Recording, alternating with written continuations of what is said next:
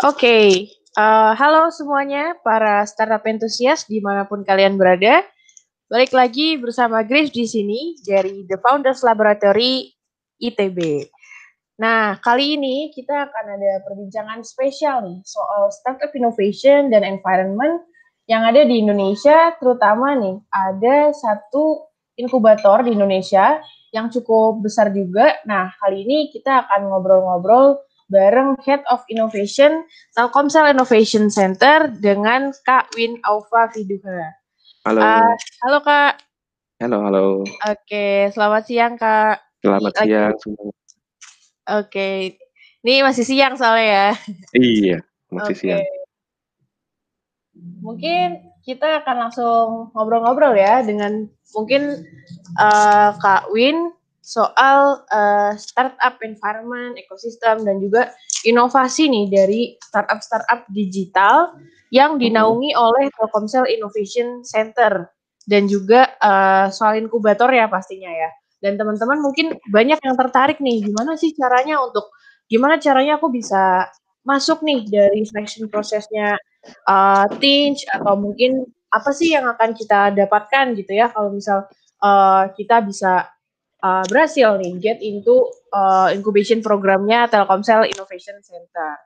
Nah, tapi sebelumnya nih, karena teman-teman juga pastinya penasaran ya, uh, kalau misal teman-teman lagi mau bangun startup nih ya, tapi teman-teman ragu, kira-kira gimana sih ekosistem startup sekarang ini ya, di tengah mungkin karena udah banyak juga startup yang bermunculan, khususnya bidang teknologi, Nah, mungkin kita bisa tanya-tanya nih dengan Kak Win Alfa, selaku Head of Innovation-nya dari Telkomsel Innovation Center.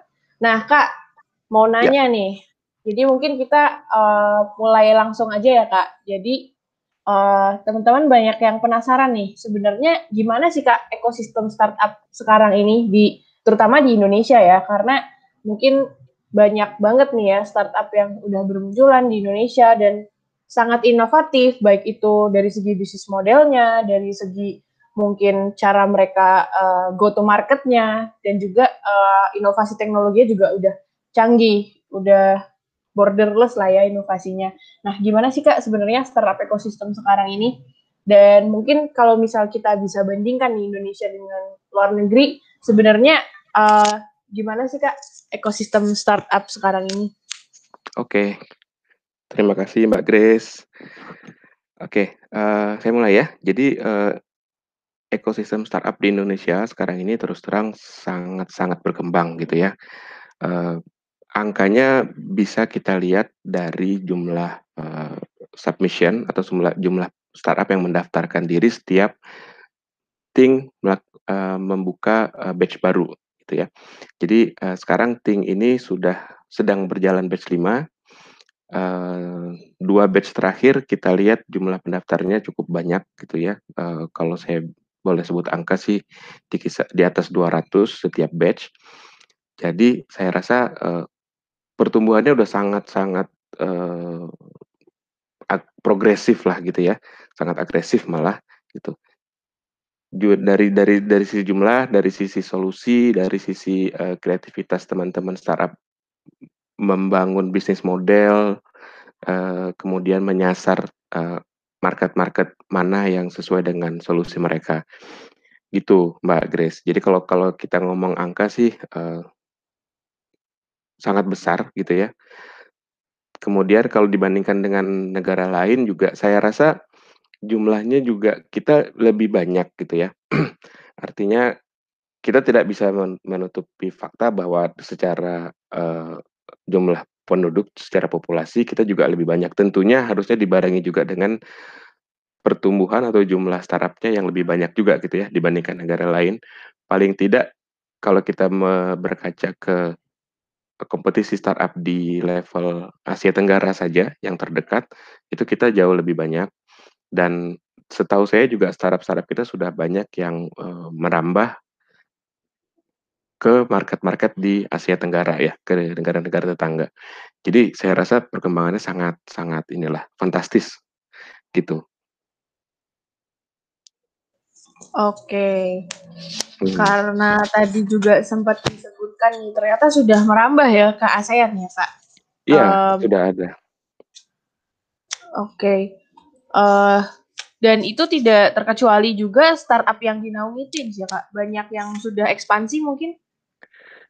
Iya, jadi untuk startup-startup yang sudah selesai dari program inkubasi di Ting, tentu kita masih tetap menjalin komunikasi ya. ya jadi kita kita apa ya kita treat sebagai keluarga besar Ting lah tentunya gitu. Jadi walaupun sudah tidak berada dalam program, uh, perkembangan dari teman-teman tetap kita update gitu ya dan teman-teman juga secara proaktif juga menyampaikan ke kita gitulah. Jadi memang ada satu, du, dua kurang kurang lebih dua atau tiga startup yang uh, dari keluarga besar Ting ini yang sudah uh, merambah ke pasar-pasar di di negara ASEAN. Bahkan ada yang sudah sampai ke uh, di luar ASEAN juga sih gitu ya bisnisnya. Walaupun masih masih baru memulai lah gitu Mbak Grace. Wow, oke okay, oke. Okay. Nah, uh, mungkin tadi sekilas kita lihat mungkin startup startup di Teams ini udah lo sangat advance ya kak, bisa sampai merambah ke pasar luar negeri. Nah mungkin teman-teman di sini juga kadang-kadang ada nih si uh, dari pendengar kita kali ini tuh mungkin mm -hmm. banyak yang mindsetnya masih kayak wah teknologi nih mungkin pasarnya di Indonesia belum sebesar itu atau uh, mungkin perusahaan-perusahaan atau uh, consumers yang ada di Indonesia ini belum uh, sangat berpikir ke arah sana gitu kak. Sedangkan ternyata di Teams ini startupnya aja udah sampai ekspansi ke pasar di uh, luar Indonesia. Nah sebenarnya yeah. prospek industri terutama industri digital ini seperti apa sih kak? Kalau yang hmm. kita lihat berkaca dari startup yang uh, yang dinaungi oleh Teams ya kak gitu. Oke. Okay. Uh, pada dasarnya semua startup itu memanfaatkan teknologi digital ya, Mbak, Mbak Grace ya. Jadi kalau dibilang industri digital, ya ini adalah sebuah industri yang ke depannya diprediksi oleh uh, banyak analis juga akan sangat berkembang gitu ya. Bahkan uh, Telkomsel pun sudah me merancang gitu ya bahwa ke depannya kita akan juga akan fokus ke uh, industri digital gitu ya sebagai uh, pertumbuhan mesin pertumbuhan baru lah gitu. Jadi uh, untuk teman-teman startup yang akan berkecimpung uh, membuat startup berkecimpung dalam bisnis, uh, saya rasa jangan tidak perlu ragu gitu ya untuk uh, masa depannya seperti apa gitu ya karena uh, mudah-mudahan ke depannya insya Allah saya akan akan sangat uh, cerah gitu, apalagi secara market juga uh, konsumen konsumen di kita ini udah semakin melek akan teknologi gitu. Jadi yang tadinya mungkin belum pernah mendapatkan belum pernah terfikirkan gitu ya, mereka punya problem akan dapat diselesaikan oleh sebuah teknologi yang yang simple, yang sederhana. Nah, ternyata belakangan mereka baru tahu dan dan uh, tingkat adopsinya juga kita harapkan akan lebih cepat gitu. Tentunya tentunya dengan uh, persiapan dari startupnya juga harus harus baik gitu ya. Jadi kita tidak tidak bisa hanya mengklaim solusi kita yang terbaik, tapi kita tidak menyiapkan eh, hal-hal uh, lainnya gitu.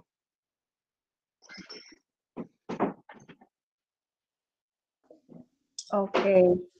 uh, karena tadi mungkin untuk persiapannya sendiri nih kak. Nah, hmm uh, dari startup-startup yang dinaungi oleh tim sendiri itu uh, gimana sih kak mereka melakukan persiapan untuk entering the market ya kak? Karena uh, pasar yang mungkin pasar teknologi sekarang juga karena mungkin juga trafficnya nih apalagi saat pandemi sekarang kan pasti na uh, naik mungkin bisa lima kali sepuluh kali lipat gitu ya kak.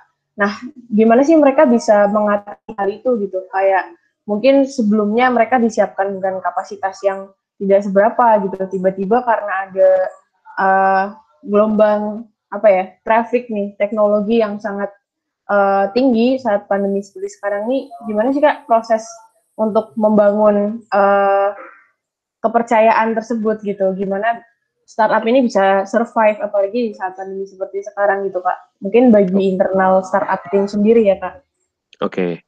Uh, pertama yang perlu diperhatikan oleh setiap startup yang akan berdiri tentu uh, value proposition-nya ya. Jadi uh, mereka itu mau membuat apa sih gitu. mereka tahu nggak uh, segmen customer mana yang punya masalah dan dan tahu bagaimana menyelesaikan masalah itu.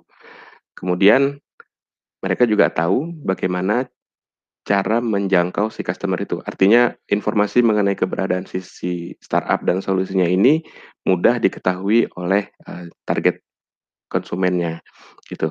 Jadi saya rasa itu yang yang yang paling fundamental gitu ya. Uh, persiapan yang harus dilakukan oleh setiap startup lah yang akan masuk ke Ting. Kemudian tadi ada pertanyaan terkait pandemi gitu kan ya, ternyata ada beberapa industri digital yang hype gitu kan ya setelah pandemi. Kita bisa bilang seperti edutech misalnya yang paling yang paling kelihatan uh, kenaikannya, kemudian uh, platform-platform conference gitu ya, itu juga uh, signifikan sekali kenaikannya. Nah, uh, untuk menghadapi uh, lonjakan traffic dan segala macam, uh, tentunya startup sudah harus memikirkan berpartner dengan siapa gitu. Artinya siapa-siapa saja stakeholder di yang bisa menjadi pendukung mereka itu harus mereka guide karena uh, bagaimanapun kita nggak bisa nggak bisa besar sendirian kan ya Mbak Grace ya. Uh, kemampuan kita terbatas, mungkin pendanaan kita juga sangat terbatas, pengetahuan kita akan teknologi juga terbatas. Jadi kita perlu uh, berpartner dengan uh, siapa pun yang bisa menjadi uh, supporter lah bagi uh, startup atau solusi kita gitu. Jadi itu uh, juga hal yang perlu diingat gitu apa siapa-siapa saja kira-kira yang akan menjadi uh, penunjang dari sebuah uh, startup gitu. Misalnya nih kalau buat startup uh, teknologi gitu ya, uh, mereka menggunakan server apa gitu. Nah, server ini kan yang sebetulnya jadi jantungnya si sebuah teknologi gitu kan ya, solusi uh, apa aplikasi digital. Jadi mereka harus punya partnership yang jelas, bisnis model yang jelas dengan si partner uh, server ini. Once terjadi lonjakan traffic butuh uh, scale up, mereka sudah punya uh, mitigation plan-nya sudah ada gitu. Nah, jadi ini uh, banyak banyak hal tentunya yang harus disiapkan oleh startup, apalagi yang uh, baru baru muncul gitu ya startup yang sudah existing 3-4 tahun pun masih masih harus memperhatikan partnershipnya apalagi untuk startup-startup baru itu harus disiapkan sejak awal saya rasa.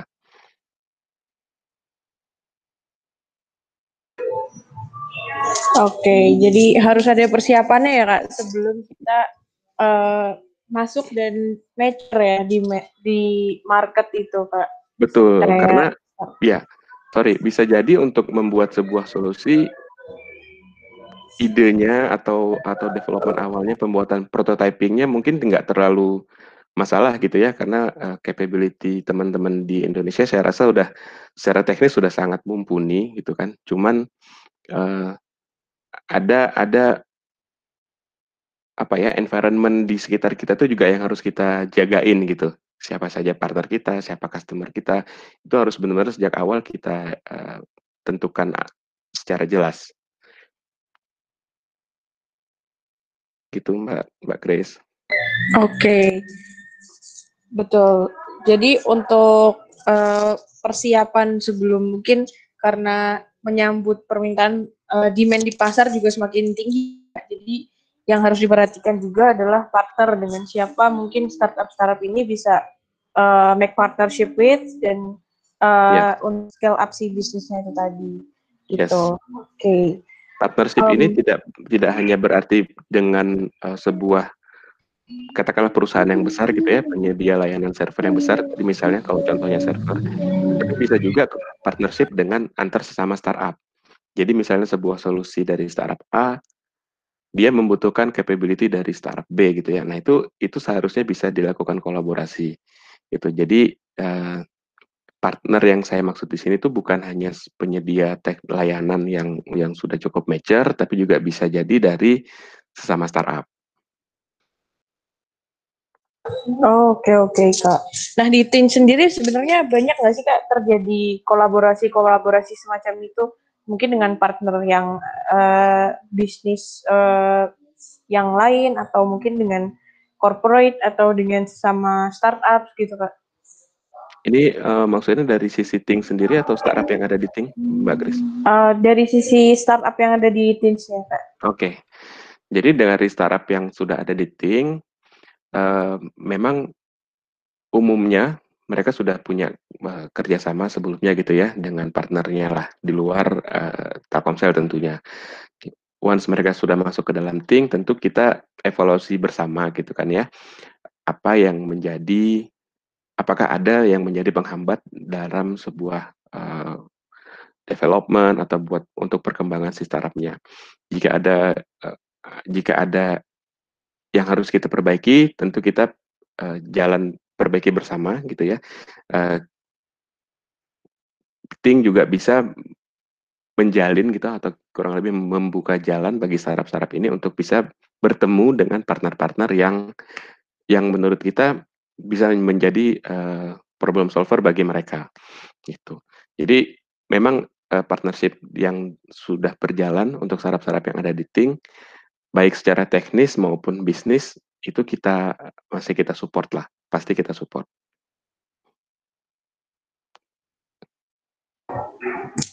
Oke. Okay. Um, nah, kalau berbicara soal partnership nih Kak, Pasti mm -hmm. innovation dan mungkin uh, gimana sih innovation dari startup itu di scale up itu pasti kan gak jauh-jauh mungkin dengan partnership juga dengan infrastruktur yang ada juga kak.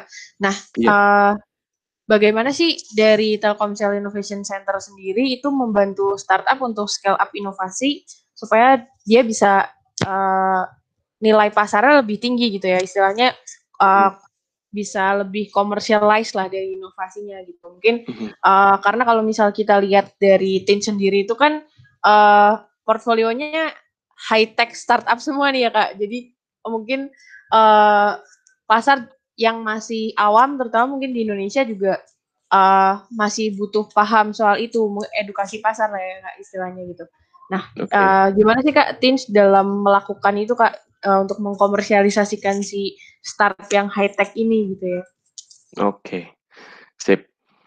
Uh, kita kita bekerja sama dengan startup itu selain tadi masalah teknis itu ya, karena mungkin saya agak agak mundur ke belakang bahwa di Ting ini ada dua level startup saat saat masuk ke dalam program Ting. Atau artinya di dalam program Ting sendiri kita bagi menjadi dua tahapan besar, Mbak Grace. Yang pertama kita menyebutnya tahapan inkubasi, yang kedua adalah tahapan akselerasi.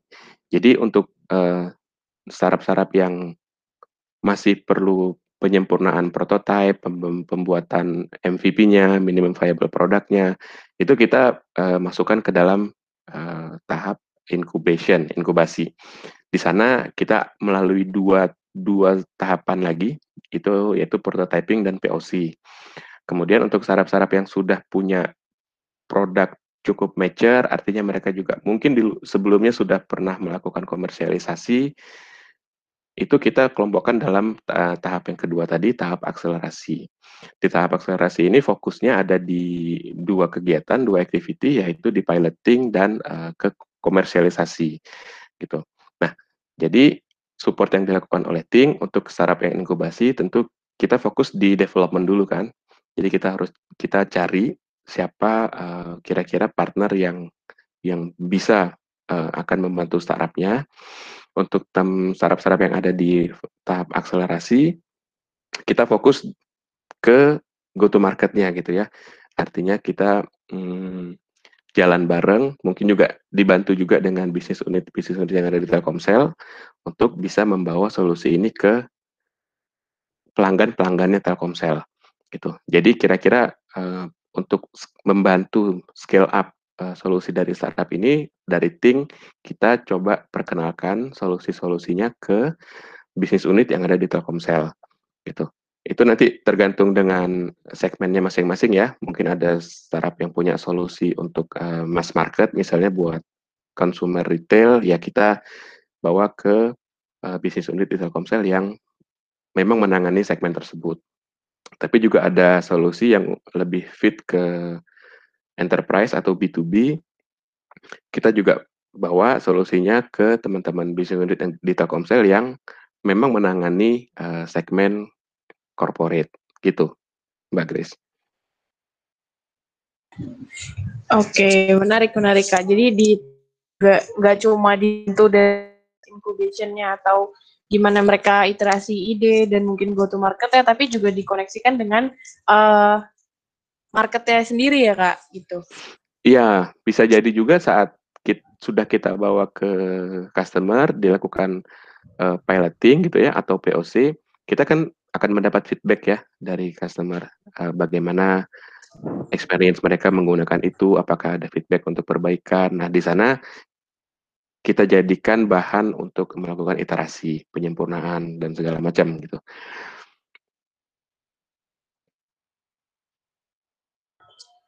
Oke.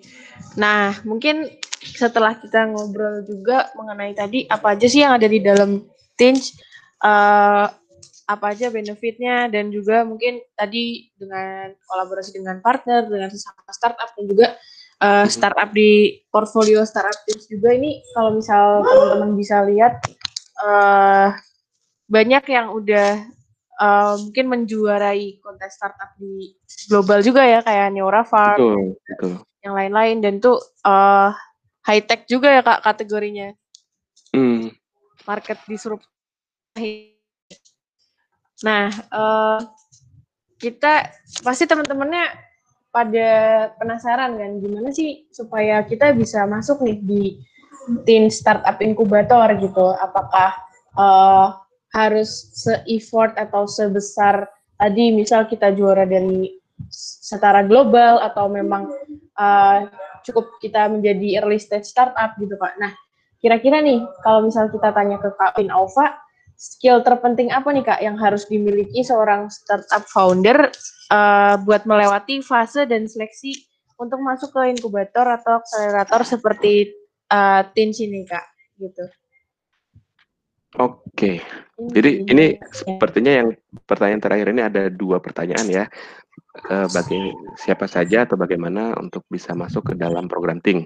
Yang kedua Betul skill tadi ya, terkait skill dari foundernya. Oke, yang pertama dulu deh. Untuk mendaftar, tentunya aksesnya sangat mudah kan ya, bisa melalui website uh, kita di think.tinc.id gitu. Kemudian teman-teman juga selayaknya sudah punya uh, start uh, solusi minimal kita requirement kita sudah ada MVP-nya, Mbak Grace. Jadi tidak hanya ideation gitu ya. Ideation sudah kita lewati, teman-teman sudah membangun prototype mungkin, uh, eh, MVP-nya sudah pernah dites barangkali ke market. Nah, kita minimum yang kita expect untuk mendaftar adalah startup yang punya solusi di level itu, gitu. Kalau hanya baru sekedar ideation, uh, selama ini Think juga memang belum belum pernah menerima yang masih ideation Mbak Mbak Grace. Jadi kita memang, uh, expect-nya sudah ada prototyping-nya, prototype-nya gitu yang sudah bisa kita uji coba, gitu. Karena kita mungkin tidak terlalu, apa ya, tidak terlalu mundur ke belakang gitu, kalau ideation kan kita harus mulai dari development dan segala macam. Jadi kita start-nya itu sudah minimal sudah punya, uh, eh, MVP lah, gitu. Itu yang pertama. Nah, yang kedua tadi terkait skill nih. Nah, ini ini, uh, penting ya, ini juga menjadi hal yang fundamental buat uh, startup. Jadi skill yang dimiliki oleh, uh, founder dalam sebuah startup, itu yang paling penting adalah leadership. Itu ya itu yang, uh, hal prinsip yang harus dimiliki gitu ya, leadership, kemudian fokus pada, uh, visinya. Jadi visi dari startup ini atau solusi ini mau seperti apa gitu. Itu penting karena banyak kejadian startup itu uh, terlalu mudah melakukan pivoting atau misalnya dia uh, pindah ke membangun solusi yang lain gitu ya. Jadi solusi yang pertama mungkin belum belum maksimal diupayakan, kemudian bikin solusi yang baru gitu. Sementara setelah membuat solusi yang baru tentu ada effort juga kan untuk me melakukan scale up, mencari, uh, bisnisnya gitu. Nah jadi itu leadership yang paling penting. Terus kenapa leadership? Karena menurut, uh, pengalaman kita gitu ya, seorang founder itu bisa dibilang, eee, sangat jarang dia memiliki capability yang komplit gitu ya, pasti ada menonjol di satu sisi lah. Kalau kita di Think mungkin mendefinisikan skill ini dibagi menja menjadi 3 gitu ya, eee, hacker, hipster, hustler. Bisa jadi seorang, eee, founder dia kuat sebagai hacker. Tapi jika dia, eee, punya leadership yang bagus permasalahan di hipster, hustler itu dia bisa, eee, mendelegasikan gitu ya, atau dia men bisa mencari co-founder atau, eee, partner yang bisa dipercaya gitu ya. Artinya secara capability bagus, kemudian juga, eee, dapat dipercaya gitu ya, artinya tidak punya visi yang samalah antara antara si founder dengan co-founder-nya. Nah, itu yang menentukan arah dan segala macamnya itu adalah, eee, leadership dari, eee, founder-nya, gitu. Jadi yang saya ulang lagi kalau yang paling penting skill yang harus dimiliki itu adalah leadership, gitu. Gitu, Mbak Grace. Oke, eee, untuk leadership sendiri nih, Kak. Nah, Mhm. apakah dari tim sekarang kan mungkin audiens kita dan mungkin dari startup enthusiast yang ada di The Founders Laboratory ini kebanyakan dari S1 nih, Kak. Dan kalau kita ngobrolin tentang, eee, startup founder yang mungkin masih, eee, masih dalam ya masih masih bangku kuliah lah ya, Kak. Kalau Mhm. dibandingkan dengan tim sendiri itu, eee, gimana sih, Kak, eee, tim sini menilai dari background founder-nya apalagi tadi leadership, eee, experience-nya ya? Karena kan mungkin misal mahasiswa, mungkin pengalaman mahasiswa mungkin masih dalam, eee, kategori kepanitiaan aja atau mungkin organisasi gitu kan. Mungkin beda dengan, eee, tadi misal deskripsi dari, brek background founder yang mungkin dia punya past leadership experience di karirnya dia gitu. Nah, gimana sih, Kak, eee, untuk menilai seseorang itu leadership eee, leadership skill leadership skill-nya itu baik atau enggak gitu? Karena kan, eee, mungkin dari mahasiswa sendiri juga masih dipertanyakan credibility-nya gitu kan, Kak, kalau untuk ngomongin soal background Iya. founder gitu. Iya, eee, leadership itu hanya bisa dibuktikan melalui pengalaman, Mbak Grace. Jadi, eee, untuk teman-teman yang masih kuliah, tentu pengalaman mungkin kalau pengalaman berbisnis di bisnis nyata gitu ya, atau di dunia kerja, eee, pastinya belum lah gitu kan. Cuman kan kita bisa ngelihat, eee, historical dari teman-teman yang masih kuliah ini gitu ya. Eee, umumnya leadership itu sudah sudah bisa kelihatan gitu sejak, eee, ya mungkin dari dari SMA dan di perkuliahan gitu ya, mungkin melalui kegiatan-kegiatan organisasi dan sejenisnya. Eee jadi kita bisa mungkin buat deteksi awal kita bisa lihat dari ya katakanlah kurikulum vitae-nya teman-teman founder itu dan pembuktiannya nanti tentu, eee, seiring perjalanan waktu, Mbak Grace. Oke. Oke, jadi mungkin kalau buat mahasiswa mungkin perbanyak leadership experience gitu ya, Kak? Kalau misal Iya.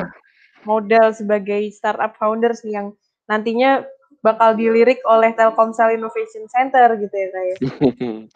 Iya, eee, terus terang untuk Oke. menjadi startup yang dapat bergabung dalam program Think, eee, banyak faktor ya yang yang kita nilai gitu kan.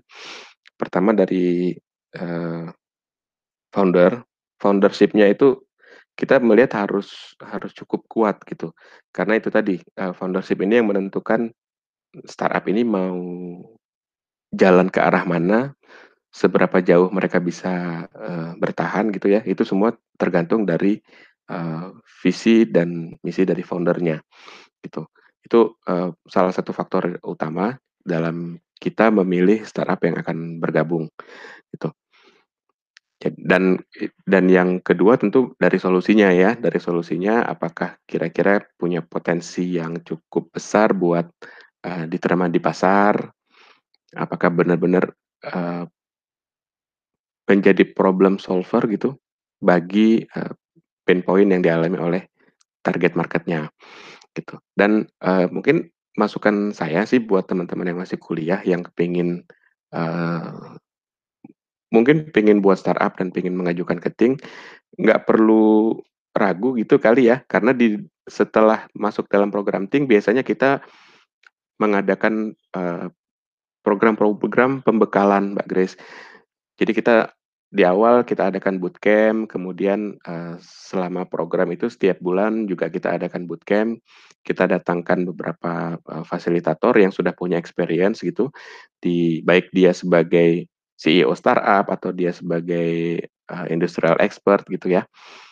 Nah, dalam bootcamp itu bisa, uh, bisa digalilah, uh, pelajaran-pelajaran penting yang yang perlu di di apa, yang perlu diterapkan gitu misalnya buat startup-startup baru. Jadi, uh, nggak perlu khawatir gitu karena setiap program, setiap batch kita, itu kita selalu bekali dengan, uh, bootcamp.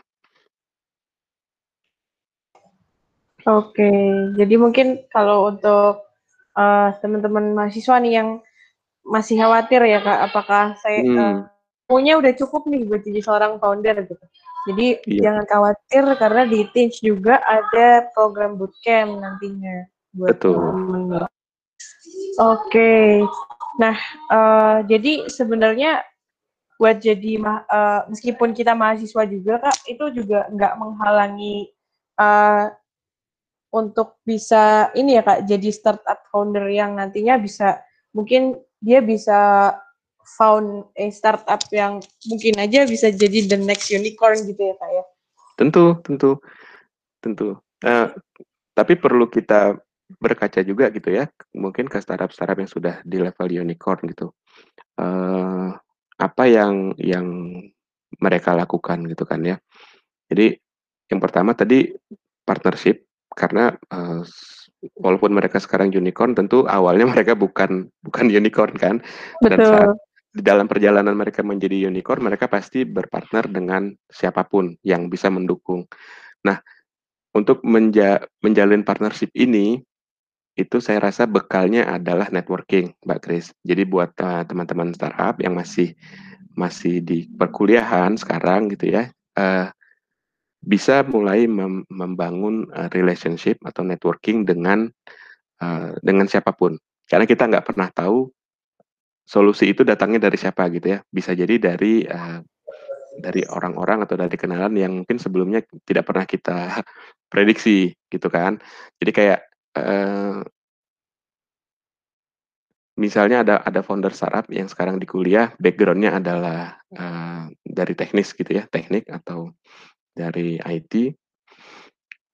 Itu teman-teman sudah harus harus, uh, ber apa ya, sudah harus mulai ber ngobrol gitu dengan teman-teman dari, uh, bisnis gitu kan, dari teman-teman dari eee, operation misalnya gitu ya. Nah itu itu itu penting tuh karena, uh, capability atau atau apa, cap ya capability-lah atau pengetahuan yang dimiliki oleh teman yang menjadi network kita itu, akan menjadi hal yang sangat berguna buat kita. Jadi, uh, pesan saya sih mulai aja dibangun networking-nya, terutama yang cross cross ini ya, Mbak Grace, cross function lah gitu. Jadi untuk teman-teman misalnya yang background-nya teknik mulailah membuka komunikasi, berdiskusi dengan teman-teman dari, uh, bisnis misalnya begitu.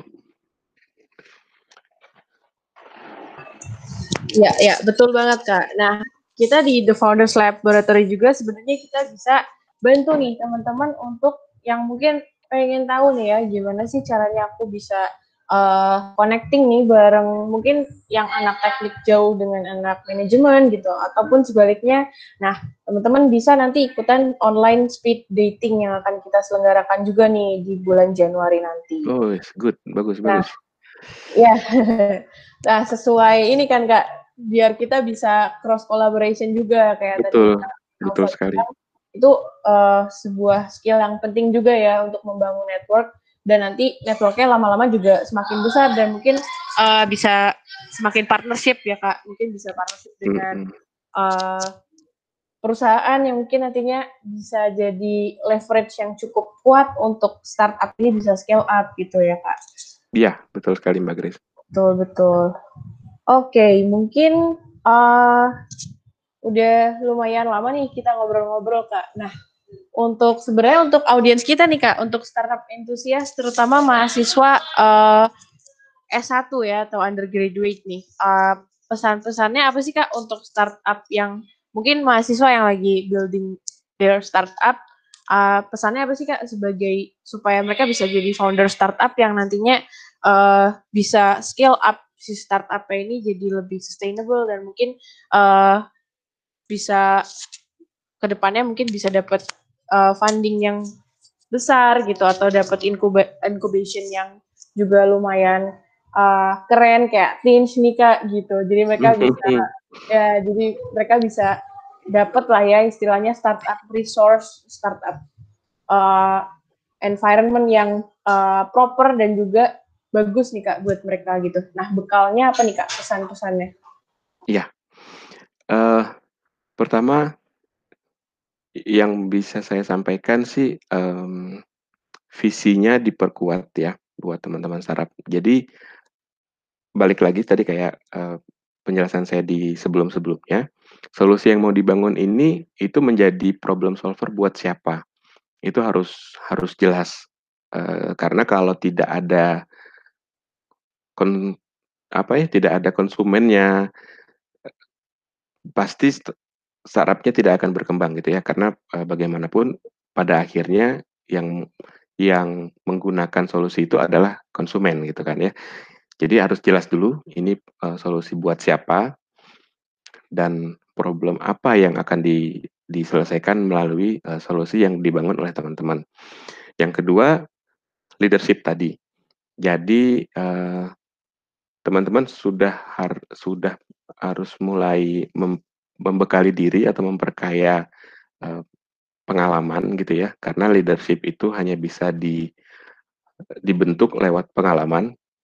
Kalau apa ada seminar atau pelatihan mengenai leadership, uh, saran saya itu di diikuti gitu ya, karena di sana kita bisa belajar dari pengalaman-pengalaman senior-senior kita, gitu. Dan leadership itu nanti menjadi penentu startup ini arahnya akan ke mana, gitu. Itu yang yang yang kedua.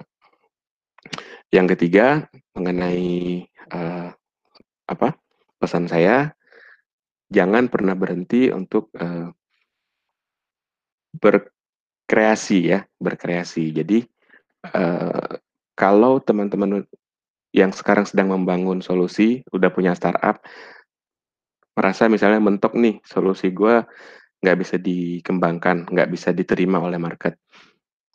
Itu jangan jangan langsung uh, putus asa gitu ya, karena uh, saya yakin masih masih sangat terbuka solusi itu bisa di, diterima oleh market setelah melalui beberapa kali iterasi.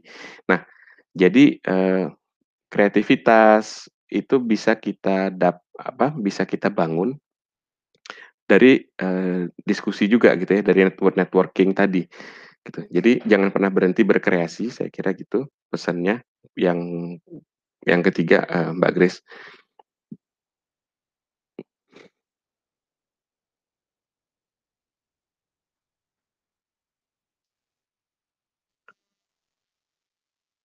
Ya, halo. Oh ya, halo, halo Kak. Sorry, sepertinya terputus Kak tadi yang akhirnya Kak. Oke, terputus ya. Iya, Oke, jadi, jadi mungkin bisa diulangi dari yang poin ketiga kayaknya ya Kak. Ya, yang ketiga tadi adalah uh, selalu berkreasi, Mbak Grace.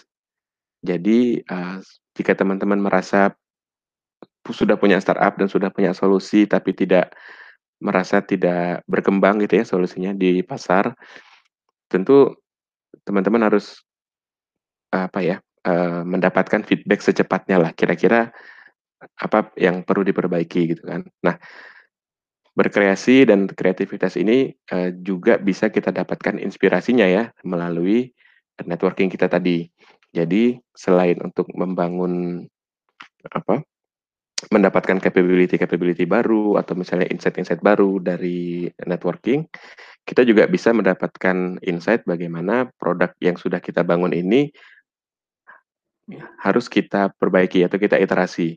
Nah, jadi uh, itu tadi pesan saya uh, ada tiga tadi ya. Yang pertama visi, yang kedua leadership, yang ketiga kreativitas. Itu tetap harus harus selalu digali karena perkembangan uh, teknologi, perkembangan market itu sangat dinamis gitu kan ya. Jadi itu harus selalu kita ikuti. Gitu Mbak Grace. Oke, jadi tadi harus networking, harus mm -hmm. dapat kalau misal gagal nih dari startup yang masuk ke market, mungkin dapatkan feedback secepatnya ya dari konsumen, mungkin dari uh, dari tim kita gitu ya kayak ya. dan dari tim dari konsumen pasti yang kedua mungkin sebelum oh. sampai ke konsumen dari relasi-relasi kita gitu mbak ya mungkin mereka bisa kita jadikan kita minta bantuan lah untuk uh, testing dulu kita dapat feedback dari mereka nah itu yang menjadi bahan buat nanti kita melakukan iterasi betul betul dan dan yang terakhir tadi juga uh, teman-teman juga harus melek ya kak. Harus tahu apa nih tren dan juga uh, market tuh dinamik dynamicsnya tuh lagi ke mana sih gitu. Betul. Karena seorang founder itu juga skill yang terpenting ya kak untuk dimiliki seorang founder nih untuk tahu market dynamics yang sekarang lagi ada nih. Iya betul sekali. Oke jadi uh, itu tadi teman-teman banyak banget yang kita obrolin bareng Kak Win Alfa hari ini Head of Innovation Telkomsel Innovation Center di hari ini. Dan untuk kalian para startup entusias di mana pun kalian berada mungkin bisa uh, cek ya platform Teens sendiri dan juga Teens nanti akan akan buka batch ya kak di bulan Januari ya kak ya? Iya kita Januari buka sampai Uh, dan nanti onboard onboardingnya programnya kita akan run di bulan April ya rencananya mudah-mudahan terrealisasi. Oke, di tanggal berapa tuh kak untuk pembukaan batch uh, tin sendiri kak? Uh, rencananya sih dalam pekan pertama Januari itu kita udah mulai sebar informasinya Mbak Grace mengenai uh, yang opening batch baru. Tapi kalau teman-teman pingin uh, dap, apa baca-baca dulu informasi mengenai startup siapa aja yang ada di Ting, kemudian benefit apa saja yang bisa didapatkan dari Ting, itu ada di website kita. Oke, betul betul. Dan teman-teman juga jangan lupa kita akan ada program bersama Teams nih jadi nanti teman-teman mungkin yang yang pengen banget ya masuk incubation dari Telkomsel Innovation Center ini bisa ikutin uh, program kita namanya Startup School nih bareng Telkomsel Innovation Center. Tentunya dengan mentor-mentor dari Telkomsel Innovation Center yang keren-keren juga nih. Dan juga mumpung mumpung liburan nih ya jangan lupa mungkin yeah. juga persiapkan deck ya sebaik mungkin. Belajar juga dari resource karena sekarang juga sudah tidak terbatas ya Kak resource-nya. Betul. Bisa kita bisa dapat dapat informasi bisa dari mana aja kan ya. Online, offline kita bisa eh, itu tadi lah. Eh, saya kira itu pentingnya kita ber networking tadi ya. Kita bisa dapat insight dari mana aja. Betul, betul. Jadi mungkin dipersiapkan ya dari sekarang karena mungkin Januari nanti juga banyak banget nih program-program startup dan juga terutama dari Telkomsel Innovation sendiri gitu. Jadi mungkin nanti pitch deck-nya bisa kalian daftarin ya. Siapa tahu masuk nih gitu di ya, program inkubatornya Telkomsel Innovation Center. Oke, okay. mungkin sekian dulu uh, Startup Talks hari ini bersama Kak Win Alpha, Head Innovation of uh, Tech Telkomsel Innovation Center. Saya Grace Natasha dari The Founders Laboratory ITB. Sign up. Terima kasih semuanya. Bye. Terima kasih.